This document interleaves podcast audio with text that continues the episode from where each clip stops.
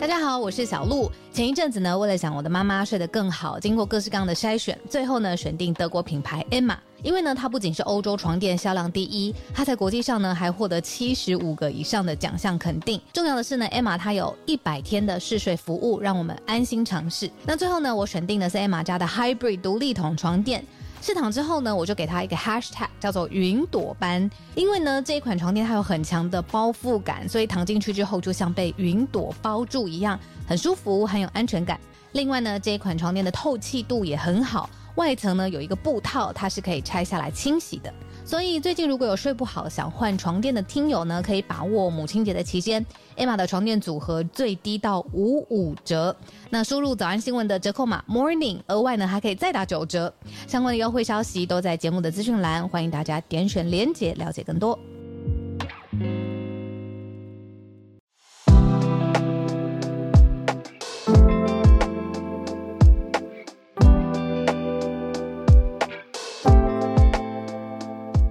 小鹿早安，大家早安。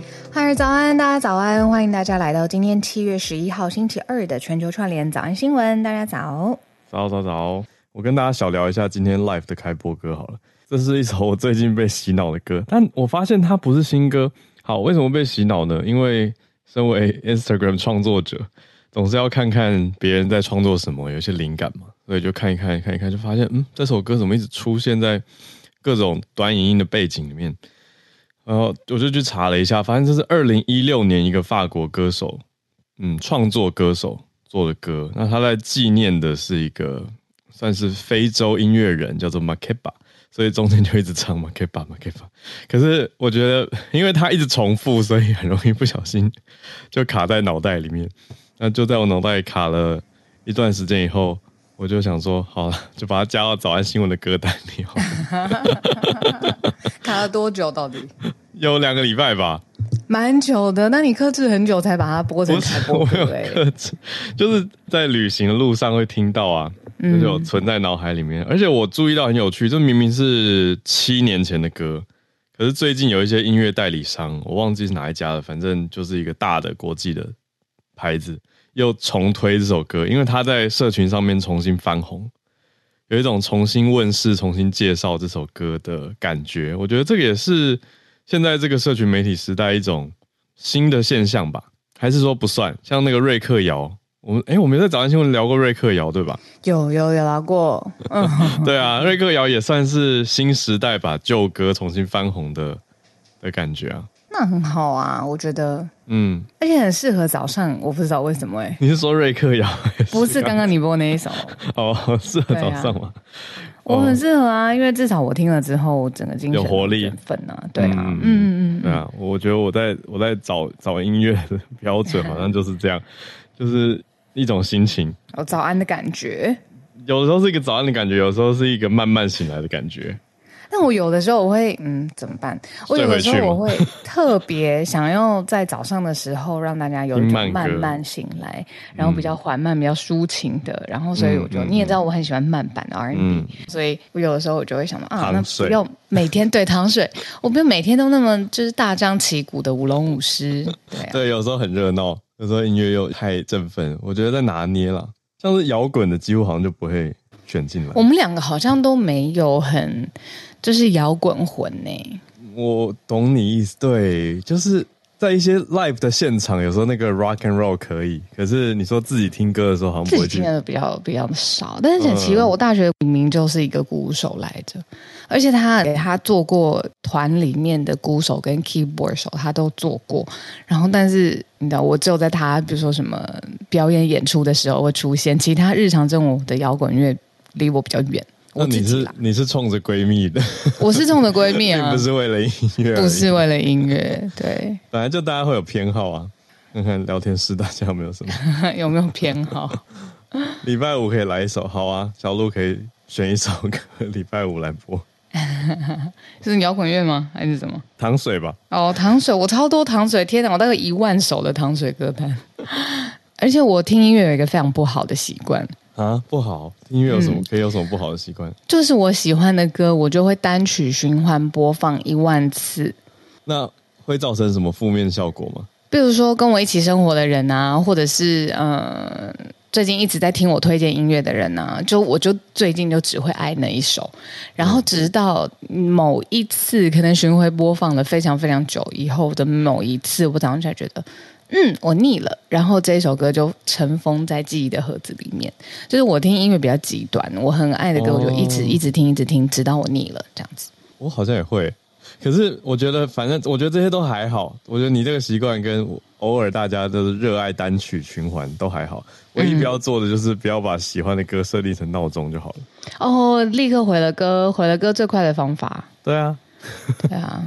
我以前常做过这种事，以为起来会比较兴奋，是不是？比较心情。对，因为那阵子很喜欢听，就觉得哦，这个音乐太好听，百听不厌。后来才大概听三次就厌了，就三个早上被吵醒，就觉得啊。呃 不喜欢这个音乐，你还要做做网页啊？想要做班级网页？我记得我那个时候，哦天哪，回忆回忆漩涡。你要说 Dreamweaver 是不是？你说很多人那个时候网页都会配 Dreamweaver，不是？我跟你说，我配的是绿钢琴。哦，凯文科恩，我的老天哪！你直接讲出来，对，就是他。对啊，关键字。对，那个时候我在做国中的班网，然后只要一点进班网，他还要先，因为音乐档案比较大，还要读取比较久，因为。凯文科那首歌，它的录音前面一开始是渐强进来的，它是 fade in 的，有，所以他已经帮你做好那个效果。对，它有一个很小的噔，然后才开始有钢琴声，所以进班网就会听到那个声音突然跑出来，所以那首歌后来就听到有一点不能再听了，不能再听了。哇，凯文科恩呢？天哪！你看大家都有共鸣。我们快要变成以前，就是我跟你讲，我妈妈也算是一个那个社交的中心，因为很多时候我打开我我自己的房间的房门，我就看到我的客厅家里坐了十个阿姨，然后我妈妈在中间招呼大家吃水果啊、喝东西啊什么，然后一直一直聊天，然后他们就会说：“你知道那个时候我们那个什么的怎样怎样怎样？你知道那个怎么怎么？”就只有他们。知道的名词就一直从那个十个阿姨的圈圈能喷出来的，然后我就想啊，好惊恐，好惊恐，这是什么世界？很多次我推开房门我，我们我们今天又不是聊理查克莱德门。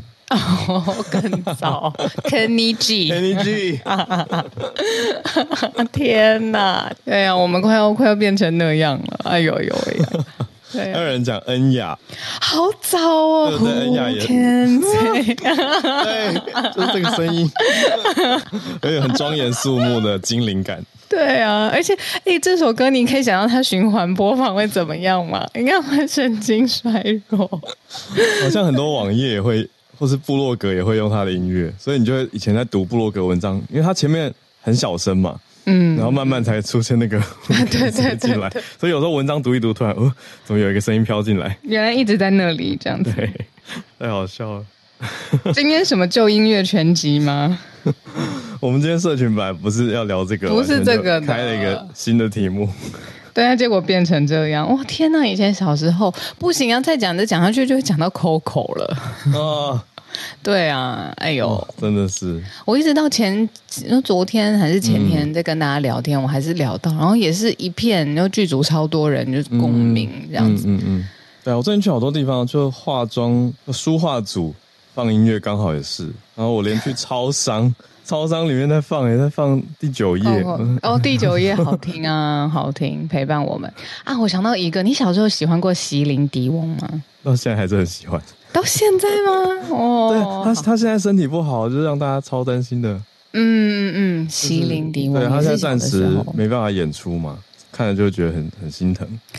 玛丽亚凯莉啦，哦，他到现在还是很活跃啊，就没有那种经典感，没有经典感，没有经典感。惠尼休斯顿，哦有，对不起，早上那个有，上次还没看，他有经典，对啊。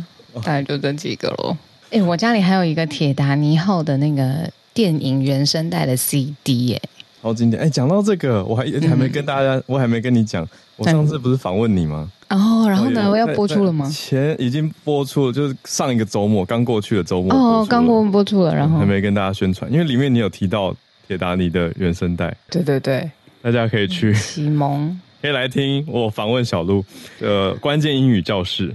另外，但是后来也比较像是我们在聊天了，我们整个就聊开聊开来。我问很多，我对制作单位有点不好意思，但还好内容我觉得蛮好听的。真的吗？太好了，啊、那就好了。对啊，我有点很担心。难得嘛，我访问你，然后大家不是难得我们有一集可以聊天。呃，对，哎、欸，真的完全一整集是聊天的。对，又是一个丢开房纲的，没有访纲啊？对对，前一天好像说，哎、欸，需要整理房纲吗？然后那个我好像没有回，因为我们我们真的不需要。Deep down 都觉得还好，还好，还可以，可以的，可以，可以的。来问吧。我我自己想说，哎，我要不要还是文字列几个？真的不用，真的关键字给你。对啊，后来就发现直接就开始录喽，然后就哎录完了。对啊，我出来那个录音间的时候还问说啊，已经一个小时了吗？再这样下去，我们今天一个小时也要变这样了。好，那留到礼拜五好了。敲完一集纯聊天，制作人早上起来会不会说，嗯，今天没有什么新闻大事件？你知道礼拜五制作人就写说，今天就交给两位喽。对对对，我去爬山。对。好好，我们要回来，来来来，来盘点。好好，我们来盘点一下，今天的社群就变成聊一些呃以前大家非常非常喜欢的音乐。那我们回来国际新闻的盘点，今天一样有四个题目，我们会先从北约的峰会开始讲起。这段期间大家都在关注的就是北大西洋公约组织即将要召开 Summit。那这个峰会的重点不出意外就会瞄准在中国跟乌克兰这两个焦点上面。不过比较有趣的一个插曲呢，是土耳其也是北约的成员国嘛，埃尔段他有开了一个条件啊，他现在说可以支持瑞典加入北约哦，算是某种 update。第二题则是呃后续的追踪，克里姆林宫，俄国这边之前我们提到多次的瓦格纳集团后来的事件。算是军事叛变落幕了吧？那现在过了几天以后，我们看到消息传出是普丁跟普里格金，也就是佣兵团的首脑会谈，谈了什么？我们待会来聊。第三题则是日本的一个消息，日本九州这边关注到九州的北部发生强烈的降雨，可能是史上最强烈的降雨。那现在有多处山崩，造成了人员死伤。那最后一个题目是比较科技。商业方面的，Meta 自己自主公布了演算法，那 Meta 旗下就包括 Facebook 跟 Instagram 嘛，我们也来了解一下。平常如果大家有在用 Facebook 跟 Instagram 的话，到底我们为什么会看到某些文章？某些文章为什么会排在比较前面？这个是演算法造成的。我们待会来了解看看。那我们应该先讲北约峰会吧？没错。嗯，在立陶宛当地时间七月十一号会召开了这一次的北约峰会。那呃，大家都最在意的事情就是乌克兰到底可不可以加入北约。最一开始，乌克兰跟俄罗斯之所以会这么的交恶，就是因为呃，北约应该有一个不东扩，不要让它的这个势力范围一直一直延伸到这个。靠近俄罗斯附近的地方，这样子。但是乌克兰它一直有一个很强烈的声音，它向西方世界靠拢，所以希望纳入北约。所以最后这件事情等于说是踩到了俄罗斯敏感神经，然后最后当然一连串的事件酿成开战。嗯，那。在开战中的国家有没有办法加入北约呢？这件事情其实北约成员国的想法是不一致的，因为北约最核心的精神是，其中一个成员国受到了其他国家的攻击，那剩下的成员国他就有理由，而且必须要出兵去保护这个北约的成员国。嗯、那乌克兰现在正在战争当中，所以其实有一派的说法，包括了美国总统拜登都认为说，其实乌克兰现在最重要的事情是赶快成为一个待战的状态，就是不要再交。火开战的当下，加入北约这件事情，北约只要有不同的声音，没有成员国一致的同意，其实就非常非常的难。那现在大家也捕捉，就是呃，美国总统拜登他的行程是什么？他先去了伦敦，然后先看了英国的首相，嗯、不是看了啦，就是会晤英国首相苏纳克，嗯、然后接着就要到立陶宛了，然后来参加这次的峰会。那虽然乌克兰加入峰会这件事情现在声音不一致，应该是可以完全的确定，就是说。没有办法在现在即刻这一次立陶宛召开的峰会当中加入，可是可以在这样子的国际场合当中表达对他的支持，比如说对于基辅基辅的未来的呃发展啊，或者是对于在国际上面的价值上面更、嗯、更更靠拢乌克兰这一方，嗯、然后给俄罗斯压力，这个是在峰会上面可以预见会发生的事。嗯，等于一直美国对乌克兰的脉络，我们近期看来是都蛮一致的啦。也许尤其呃，刚好延续昨天我们整理说，美国又支持乌克兰给这个集束炸弹嘛。好，那等于是行为上给予了军事的或武器、军武的支持，那形式上也在会议当中讲满，就是说会支持。但是当然，拜登也讲到说，他认为乌克兰还没有准备好要加入北约，哦，就等于是呃所谓的讲满支持指的是支持，对。可是你说准备好了没？拜登他的说法是他认为还没。那峰会另外一个焦点可能就会放在中国在印太方面的影响力了。啊，因为这一次比较特别的是日本也会参与。啊，日本也会参与，因为日本首相岸田文雄会参与这次峰会，那他们的角度就会看着看在说，呃，北约因为要加强在印太的参与嘛，那等于日本的参与是借这个机会去强化了北约跟印太之间的连结，但是。到底要怎么应对中国的印太影响力这一题？呃，北约内部似乎还有一些分歧。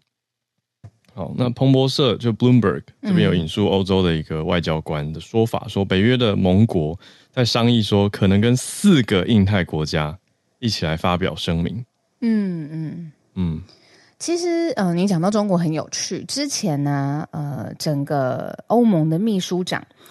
呃，托尔滕贝格他就有说过，其实亚洲发生的事情对欧洲很重要，嗯，欧洲发生的事情对亚洲也很重要。那当然，欧洲国家会在观察中国有这么大的红利啊，权力崛起的时候，它跟国际社会的秩序关系到底是什么？那现在北约非常非常在意的一点，就是乌俄战争开打以来，中国一直对。俄罗斯没有谴责，也没有表态。对于普丁他的关系，那他们还碰过面了，都也没有拉开拉远。所以很多人都会觉得说，不是很多人，就北约成员国会觉得说，在立场上面，其实，在乌俄战争之后，中国的立场跟其他北约成员国非常的不一致。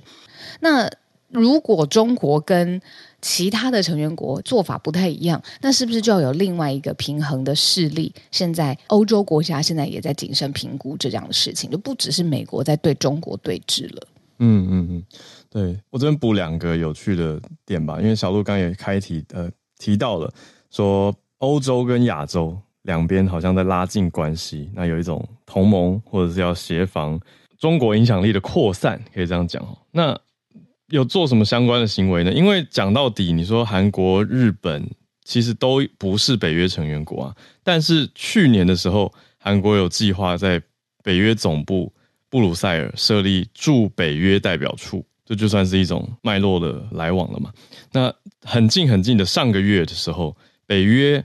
好反过来，刚刚是亚洲往欧洲的角度，现在是欧洲往亚洲的角度。是北约计划在日本的东京设立驻东京办事处，等于两边互设代表处的概念，其实就是呈现出两方在拉近关系的一种概念。对，那中国，我们讲回这一次的峰会，应该还是一个很大的聚焦点。那这次又要在立陶宛举办，延续我们之前跟大家讲的立陶宛的坚定立场，我觉得这是。北约的峰会还会有很多的观察点跟后续，我们再帮大家追踪跟提供。呃，刚刚讲到的是土耳其这边埃尔段，土耳其的总统埃尔段改口的事情，稍微讲一下哦。他提了一个条件，嗯，他说：“OK，现在我算是支持瑞典可以加入北约，因为之前就是卡在土耳其嘛，嗯，但是他用交换的，他是说你们欧盟要让我土耳其加入。”嗯，变成一种条件交换式的感觉。嗯，那现在他选在这个时间点，就是北约峰会的前夕，大家都比较聚焦在刚刚两个主题嘛。你说看，再看乌俄，再看中国，同时北约自己要不要纳入新成员国瑞典，之前卡那么久的一个关键土耳其，现在开了一个条件，就有一种嗯，大家要怎么看这件事情？嗯嗯，对啊，那这个早安新闻之前也讲过这个复杂的，你知道从一个国内的事件延伸成国外的外交的，甚至是在北约可不可以给他这样子成员国条件的事件上面。嗯，right，所以讲到土耳其现在改变了他的角度跟立场，但是欧洲目前看起来回应没有很热，就大家都还在看，还在演你。这是我们第一个题目。那第二题还是在算是欧亚边界交过交接过来哦，来到俄国。嗯，因为这一题的戏剧性真的蛮强烈的。嗯。好，我们就直接讲了吧。俄罗斯的佣兵集团首脑普里格金，他跟普丁碰面了。嗯，那后面会发生什么事情呢？之前我们稍微比较轻松或者比较讲一些奇闻异事的心情，会觉得说哇，其实普里格金搞不好小命不保啊，或者是到底这个俄罗斯会那个时候不是有对他多项国家刑事级的指控嘛？嗯，那就有中间人出来协调，认为说，哎，其实你放他一条生路，他就不会攻打回去哦。那这个协议到底还有没有效呢？现在是说呢，克里姆林宫的正式的。资讯是说，这个瓦格纳集团的首脑普里格金跟这个俄罗斯总统普京一起一起会谈。嗯，没错，嗯嗯，等于消息对外放出来，没错，是晚了蛮久才放的，很特别，就是已经先碰完面了。对，碰完面很久嘞，碰完面，你看克里姆林宫公布，就这两天的时候公布说，现在是七月，七月已经要快要中旬了嘛。对，他说上个月底的时候，六月二十九号，他们。克里姆林宫接见了瓦格纳集团的首脑普里戈金，那个时间点是之前的事情啊。欸、那他们在是嗯，刚刚开始变天没有几天，他们就见了六天左右。对啊，然后克里姆林宫还说，这次的会谈有一次谈了三个半小时，蛮长的。嗯，三个半小时。对，这些都是等于克里姆林宫官方对外呈现的资讯，就讲说普丁跟瓦格纳的，也不只是普里格金，还包括佣兵团的其他几位指挥官，对，他们一起会谈了三个半小时。那期间，普丁说什么呢？嗯、普丁提供他们替代雇佣选项，意思就是有给一些 alternatives，对，看你要替代方案，嗯嗯嗯嗯，给他别的路线可以选。因为普里格金首相他也会担心说，哇，首脑是这样子的，那他自己作为首相，自己要怎么选择嘛？是要加入呢，还是他有其他工作，对不对？库昂库工作？那普丁当然就是抓了这一点嘛，他都说好，那你也可以有其他的选项，你们可以完成。嗯，官方对外发言当然讲的就是很中规中矩啦，就讲说啊，这些指挥官都强调坚定支持国家元首。准备继续为祖国作战，就是非常乖的言论。好，嗯、那就就我们目前看到的，可是还是让大家我觉得听完克里姆林宫的说明之后，更加的疑问。对啊，过了这么久才讲，那又讲的很呢很正式。嗯，聊天室有人说这出真的让人看不懂，然后还有人说这是 KGB 的风格。有一个铁人他说，普丁八月份要访问土耳其，你看，所以我们这两题连在一起讲。大家知道这个国际的时事啊、事态啊瞬息万变，嗯、而且又互相牵连。真的好，我们来到第三题，是一个灾情了。呃，天然灾害，在日本的九州北部，因为下大雨的关系，这几天好雨，结果严重到山崩。嗯，那有上万人，甚至有统计达到数万人要迁离家园这样子的程度，而且接下来还会。有史上最强烈的降雨，主要是在福冈县最集中的这个部分，福冈县还有邻近的部分。刚才还有说四十二万人，他们接到了最高级别的希望你撤离的这个警告，然后在福冈广岛。佐贺还有山口县，他们是收到比较低级别的警告，大概是两百多万人，就是说希望你们赶快撤离这个危险的地区，这样子。日本政府很特别，它总共有设五级的疏散令，那它是给你警告，有分这个级别，像我们刚才说最高级别或者是比较低的这样子，但是它没有法源依据去强迫你现在立刻你要离开你居住的家园。嗯嗯对，就是看你收到警告之后你的决定嘛，还有你的反应。那这个大雨是气象厅他们发布的警告，这样子。嗯，担心的就是洪水山崩的连锁效应。对，那画面蛮惊骇的，就是真的汪洋一片，一大片的水乡泽国。嗯，让大家蛮担心的，因为看得出来这些一大片的水当中有偶尔冒出一些屋顶，所以知道这些很多地方本来是有房子的，可是现在就盖过了嘛，或者是只剩下屋顶了，嗯，嗯，所以现在情况还蛮严重的。那也是现在正值日本一年一度的雨季时间。啊，雨季的确有机会常常在当地造成好大雨，甚至有洪水、山崩等等。但这一次是可能会迎来史上最强烈的记录。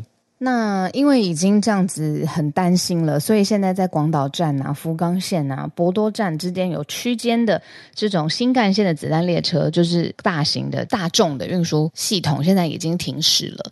然后在大雨的时候啊，其实现在已经统计出来，就是造成死伤哦。嗯，那大家很关注的事情是在这一波天灾当中失联的人，因为这个会关乎于要投入多少的救灾的救援工作，然后人力。嗯就是除了死伤，然后撤离之外，其实现在失联的人，大家也非常非常担心。嗯，接下来还在这个期间，所以大家还是多多留意这边的后续报道跟情况。日本的消息、嗯、是我们来到最后一题，演算法。好，我们长期跟演算法打拼，可以这么说吧？嗯、真的，搏斗真的很难打得赢啊，嗯、但就尽力而为。我们看到的是 Meta 公布了演算法的机制内容。就希望可以让用户更加感觉到他们的透明吗？那有没有机会因为这样而留下来呢？现在就是看到 Meta 现在正在努力中。就除了我们讲到这个新的社群 Threads 以外，它现在又有一个新的做法，就是直接来解说它演算法的一些逻辑。嗯，它一共发布了二十二张图卡，这二十二张图卡呢，就是让大家。一般人每天都会在想说，哎，是不是演算法我才会看到这些东西？是不是因为演算法这个东西被推给我了？那这个机制其实肉眼看不见，所以 Meta 就发表了这二十二张卡片来解释一下。其中的十四张呢是关于脸书它怎么推的，然后七张是关于 Instagram 的 IG 的，包括了因为现在有很多有一般的贴文，你谁会看到限动？为什么先看到谁的线动，然后看到 Reels？你可能认识认识的朋友，他在这个位阶当中，在权重当中到底是多高的位阶？你会先看到这些东西。嗯，那几乎每一个用户看得到的栏目都有图卡去解释说，哎，它的这个顺序到底是怎么推到你的眼球上？嗯嗯嗯，看怎么算出来的。有一个算好玩的吧，好玩的功能或者玩法跟大家说。如果大家知道 Instagram 的话，Instagram 上面有一个纸飞机的图案嘛？那那纸飞机代表说转发私讯，就你看到有趣的东西，想转发给别人。那有趣的是，如果长按着那个纸飞机，它其实会浮出几个建议选项。哦哟，这个时候就跟演算法有关系了，它就会去一直算，那最后算出来一个分数，才会决定说谁会是你的第一个。第二个、第三个，所以有一个说法是说什么？第一个、第二个、第三个。是第一个、第三个，他建议你可以转发，或者他假设你会最想转发的对象。嘿，我现在就来试试看，你就可以知道你平常跟谁来往比较密切，在这个平台的眼中。哦，在这个平台里。对，可是有人怎么应用，你知道吗？有人说，你如果怀疑你身边的人好像跟别人来往很密切，一直在传讯息。哦你要看他都在跟谁传讯息，你就稍微看一下这个。哦，明白明白，变成特殊应用。对，我觉得这一题可以跟大家分享一个，就是有出现一个新词叫 algorithm anxiety，就是对于演算法的焦虑。啊，是代表什么？就是大家会觉得，好像我们打开一个社群网站，推到我们眼球上面的东西背后的那个机制，大家都在好奇说到底是什么？为什么它又变了？为什么我上去看到的都是一些广告？为什么都是一些嗯，我刚刚才讲过的护唇膏？嗯，就是这背后到底是什么原理在推内容？有些是我不喜欢的，有些甚至是很煽情的。那我不要，我可以怎么办？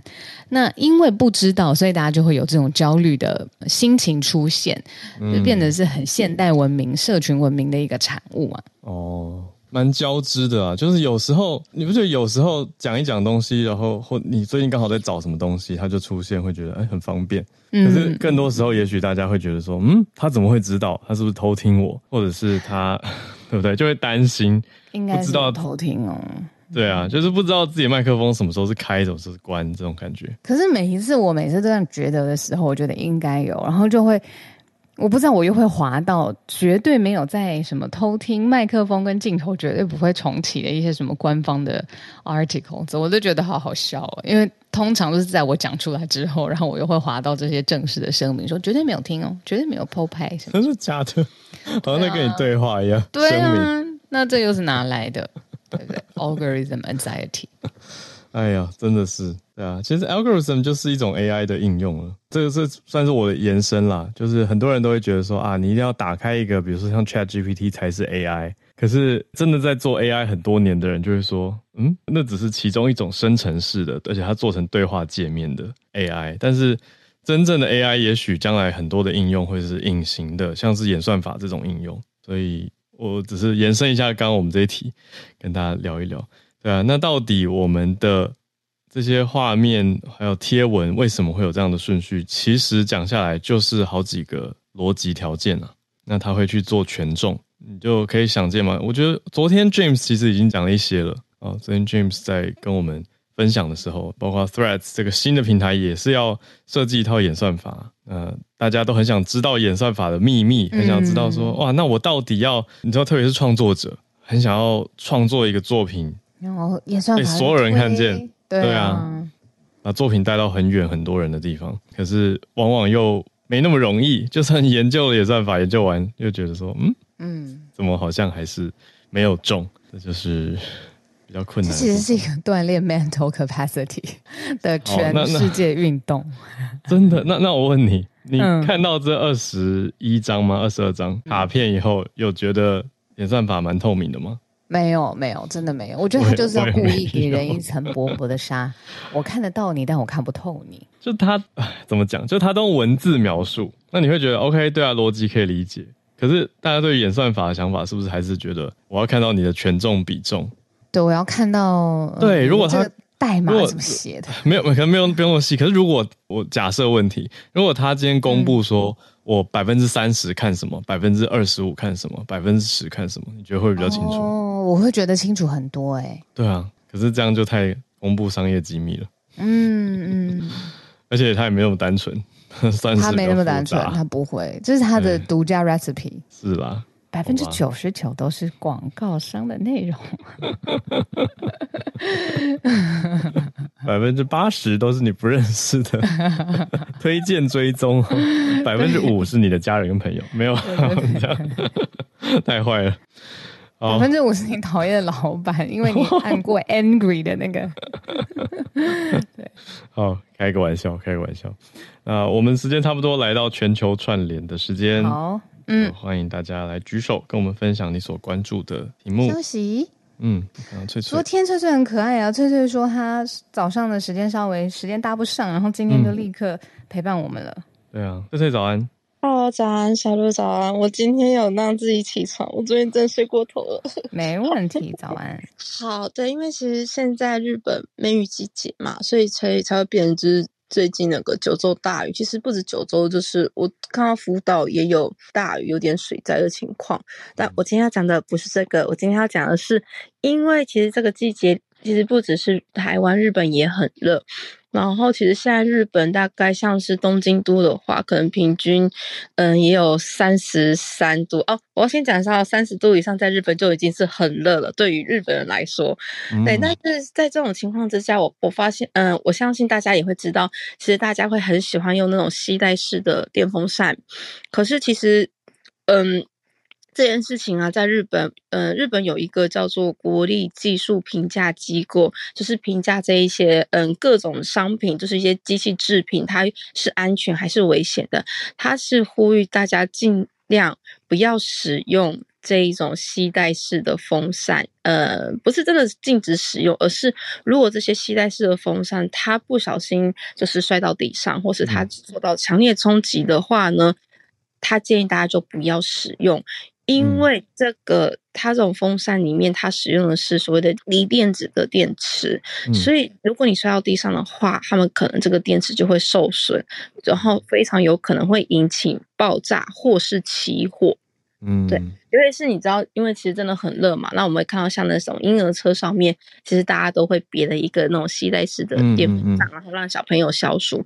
可是其实有的时候，可能小朋友动来动去的时候，可能电风扇就会摔到地上，那这样子其实是有蛮大的危险的。所以其实他也是呼吁大家就是要小心。那除了这个以外呢，就是我分享这篇新闻，它其实有分享好几个，其实在这种我们所谓避暑的。策略当中呢，有一些行为是 NG 的。另外一个就是呢，呃，因为其实天气越来越热，大家就会很想要喝饮料嘛。我相信这种情况在台湾可能比较少，可能在日本会比较多是，大家呢就会喝所谓的瓶装饮料。可是呢，其实这种瓶装饮料，如果你喝剩了，或是你把瓶子放在车子里面的话，是有危险的。东京都呢，他就提醒说，如果你把瓶子放在非常炎热的地方的话，可能会让瓶子爆裂，或是让那个盖子它可能会飞出，然后会造成受伤的危险。那甚至就是他们有根据对一千名就是满二十岁以上的，呃，就是男女进行调查，却发现有百分之十二的人表示他们曾经经历过瓶子膨胀爆裂的危险情况。嗯，那其实为什么会这样子？原因是因为最主要像是碳酸类饮料啊，如果说你放在那种就是常温或是比较热的情况之下，他们可能会就是因为有碳酸的关系会引起膨胀，嗯、就是嗯、呃、有些不因为膨胀可能会变形嘛，那你在一打开的时候，可能那个冲击力很大，它就可能会打到你的额头或是眼睛。其实大家可能觉得还好，可是其实这样其实对于怎么讲是其实很危险的事情。嗯、然后另外就是啊，那大家想说哦好，那碳酸。类的东西不要放在车子里面就好了。其实。并不是这样子的，他们也有调查说啊，就是有部分是喝剩的，但是不是碳酸的饮料也会变形。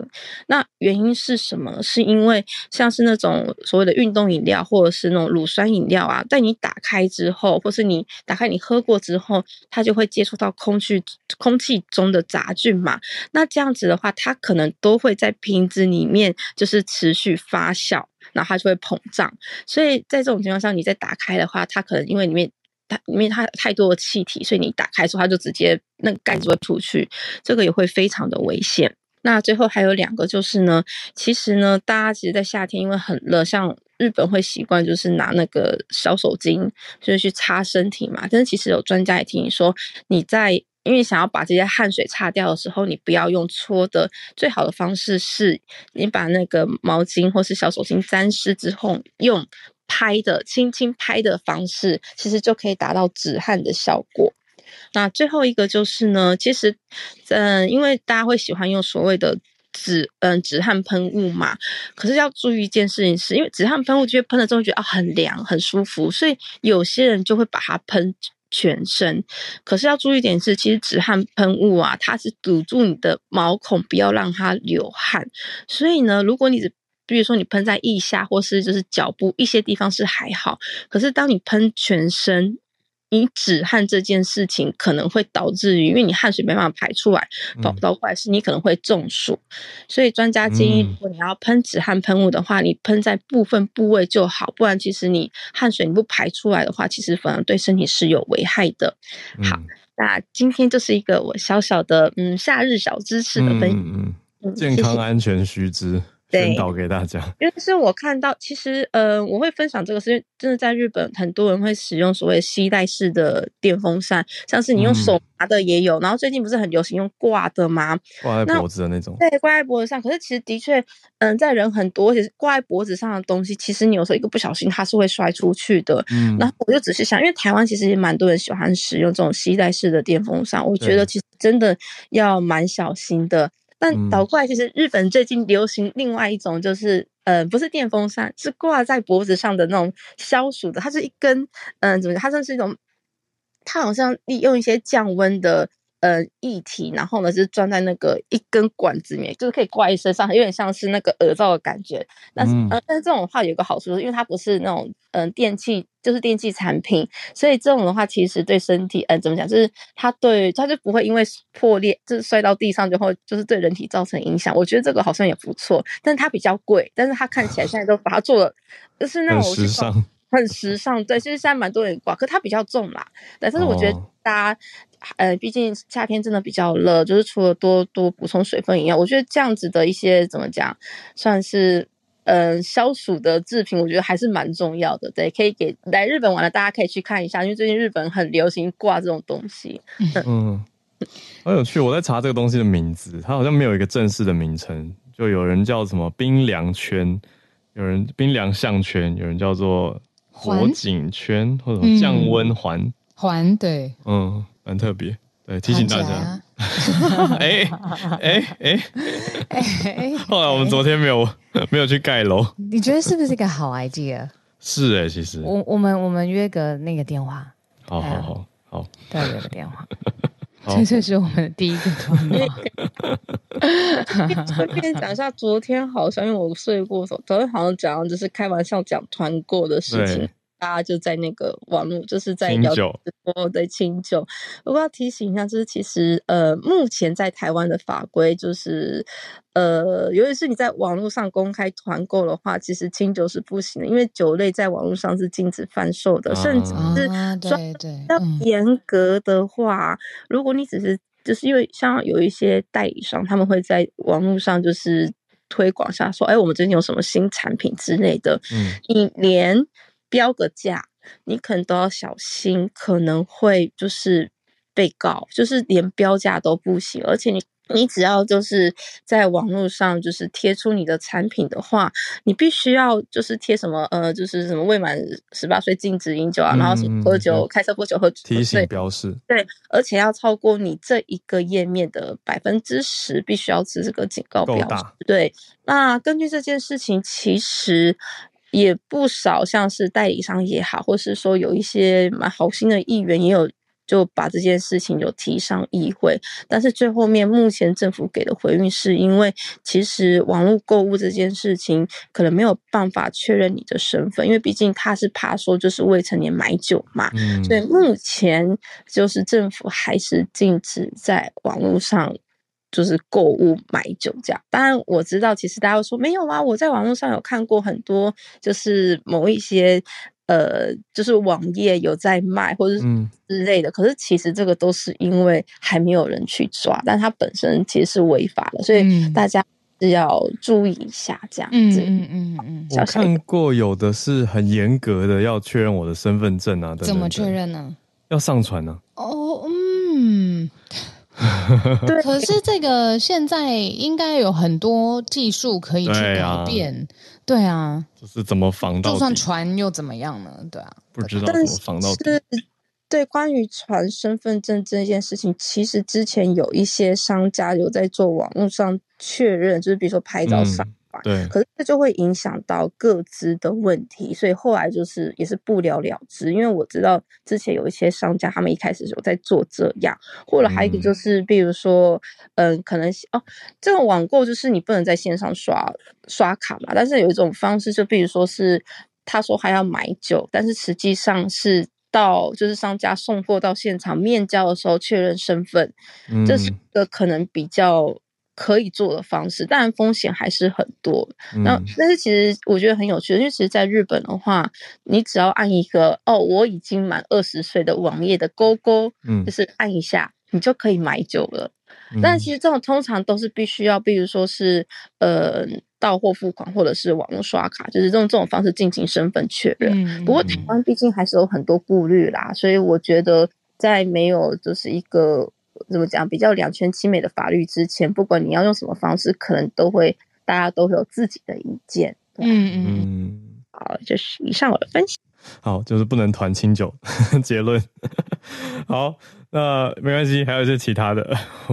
当然，我们就完全要合法合规的做事情，没有问题。那我们来继续连线，来跟。欧洲有可能成为团妈吗？偷偷妈妈可能会有机会，我觉得来连线，然后我们把物资团过去。对，有这个之前有成功过。对，大家对于奥地利的的东西有兴趣吗？很蛮贵的，比德国贵蛮多物价。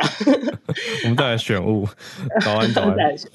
好，早安，早安，哈喽，早安，小鹿早安，哈，台湾大家早安。早那我今天 要来分享一个，哦，不好意思，今天要分享一个在奥地利新闻界的超级大消息，然后有点呼应今天最后的 Meta 的这个媒体选题哦。那维也纳日报在呃奥地利发行的一份报纸，在六月的最后一天，最后的一次以日刷版日报的形式出版。那我的头像上是这一次最后一版的维也纳日报的刊头，全版的插画上面呢，报纸字母掉落，说明了这一天的情况。那维也纳日报呢，是在一七零三年的八月八号第一次发行，当时是命名为《维也纳日记》，直到今年二零二三，历经了三百二十年，在七月一号之前，维也纳日报一直都是世界上最古老的发行中的日报。不过，在今年的四月底，奥地利国民议会的一次记名投票当中，那以八十八票赞成、七十二票反对的结果，确定了维也纳日报终止发行的命运。通过的法案当中，决定这一家日报会从印刷的版本转为纯线上的新闻网站，而每年只会发行十次的实体印刷版本。那维也纳日报的每日发行量其实不高哦，它大约每天发行会八千份。那每份报纸的定价在一一欧元。那由于维也纳日报实际上是一八五七年被国家监管的一份官方公报，其实，在组织上它隶属于奥地利联邦总理府，主要的营运资金是靠着奥地利呃政府资助。所以这家日报呢，一直以来被各界质疑，只是官方政府的传声筒，官媒传声筒，加上欧盟啊，就近来对于媒体的透明度的相关法案，对于政府强制性的广告性的新闻会有所限制。所以呢，在奥地利人民党跟绿党联合政府的主导之下，那今年四月终止发行的这个法案终于拍板定案。消息一出啊，就是奥地利的政界、学术界、演艺界，然后甚至。呃，奥地利所有宗教团体的领袖都跳出来呼吁，呃，呼吁政府推翻法案的进行。嗯，不过只是徒劳无功哦。这本次停止发行呢，那编辑人员裁减了三十五个职位，只保留了二十名的员工组成线上新闻网站的编辑团队。那在呃上个月六月三十号的最后一天，维也纳日报发行了五万份。其实平呃之前有提到，平常只有发行八千份而已。那在烟草店上面的柜台热销，那在奥地利烟草店是就属于报刊亭，我们在这边买报纸。当天的维也纳日报全部销售一空，我自己是跑了三家烟草店才买到，在早上十点的时候。嗯，嗯，那随着维也纳日报的停刊，奥地利日报的呃数量减少到只剩下十三家报社。现在奥地利最古老的日报是在一八四八年首次发行的《Die Presse》。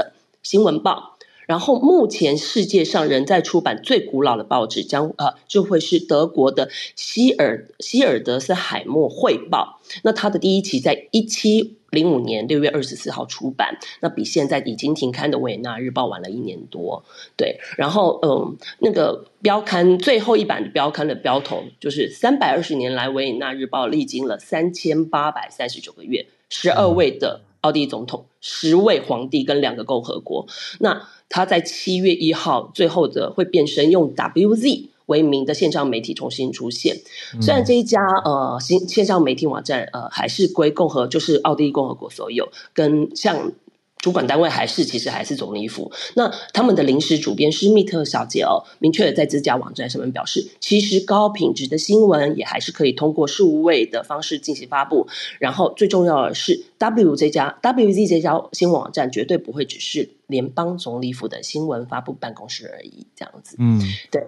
然后维也纳日报啊，它终止发行，其实呃各界舆论都会觉得啊，觉得可惜，扼腕啊，就是文化之死，等等等等。不过我觉得。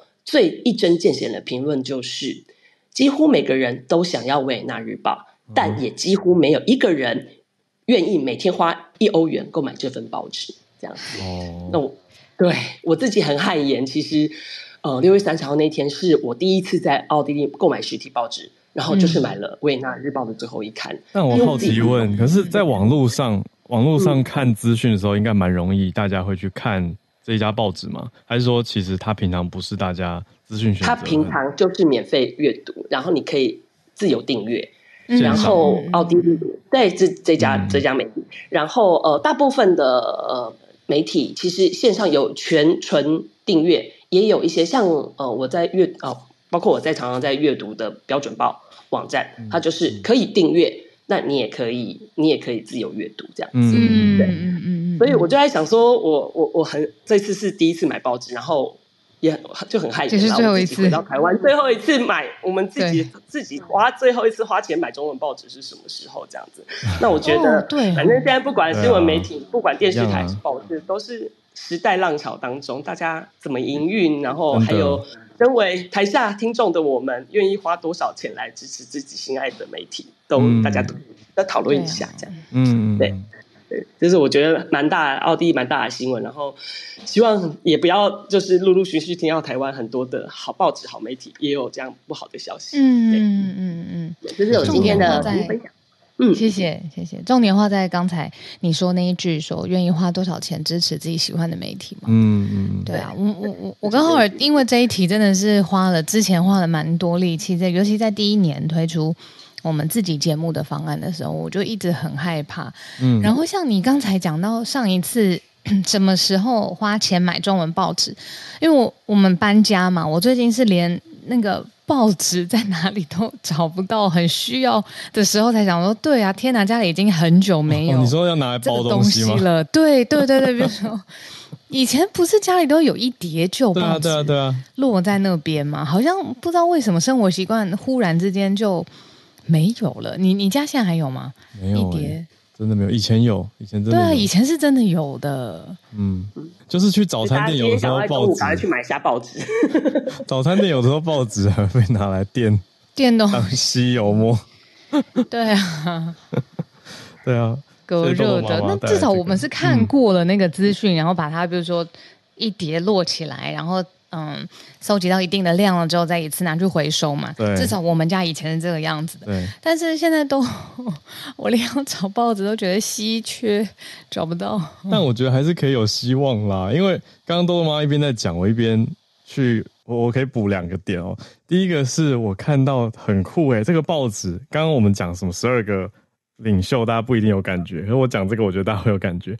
这个报纸在一七六八年的时候报道过当时的知名音乐家莫扎特的事情，我觉得有一点惊人。就是这是一份报道过莫扎特，当时他是时事，当时他是 在世者的一个报纸，这么有历史感。这家这家报纸，呃，像像有一些呃以前的这些发行几百年几百年的报，当初的新闻就是什么法兰夫约瑟夫已是皇帝即位的这种新闻，公告式的。对对对对对，就是类似这种，就是你以前在百科全书、历史性、历史教科书看到那种大事件，然后在那个时候，因为它就是几百年的报纸，它就会在那个时候头版头。嗯、然后，其实维也纳有一家老书店，它就专门在收报纸，所以他们都会有这些维也纳日报、信使报，然后还有我刚刚提过的，就是皇冠报这种世世界上最古老的报纸，已经终止发行，但是他们都有留存起来，嗯、然后你就看到那个时候的报纸的头条这样子。嗯。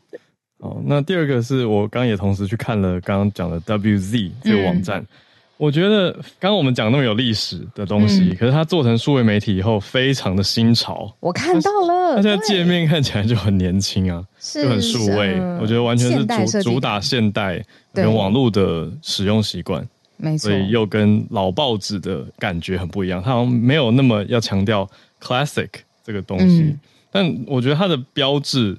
字体是还蛮古典的啦，嗯，可是除此之外，整个界面是用比较鲜艳的、比较年轻的色彩，然后圆形的一些设计边框。我跟你说，这个网站，嗯，在我之前去维也纳的时候，就有当地的朋友推给我过了，哦、所以我很有印象。有印象。然后，对，它不是现在还这么新潮，我那个时候两三年前去看，就非常非常好看了。嗯，我是注意到它很特别，是它所有的新闻照片，这样边框也用圆框，这个这个很可爱，这个就是。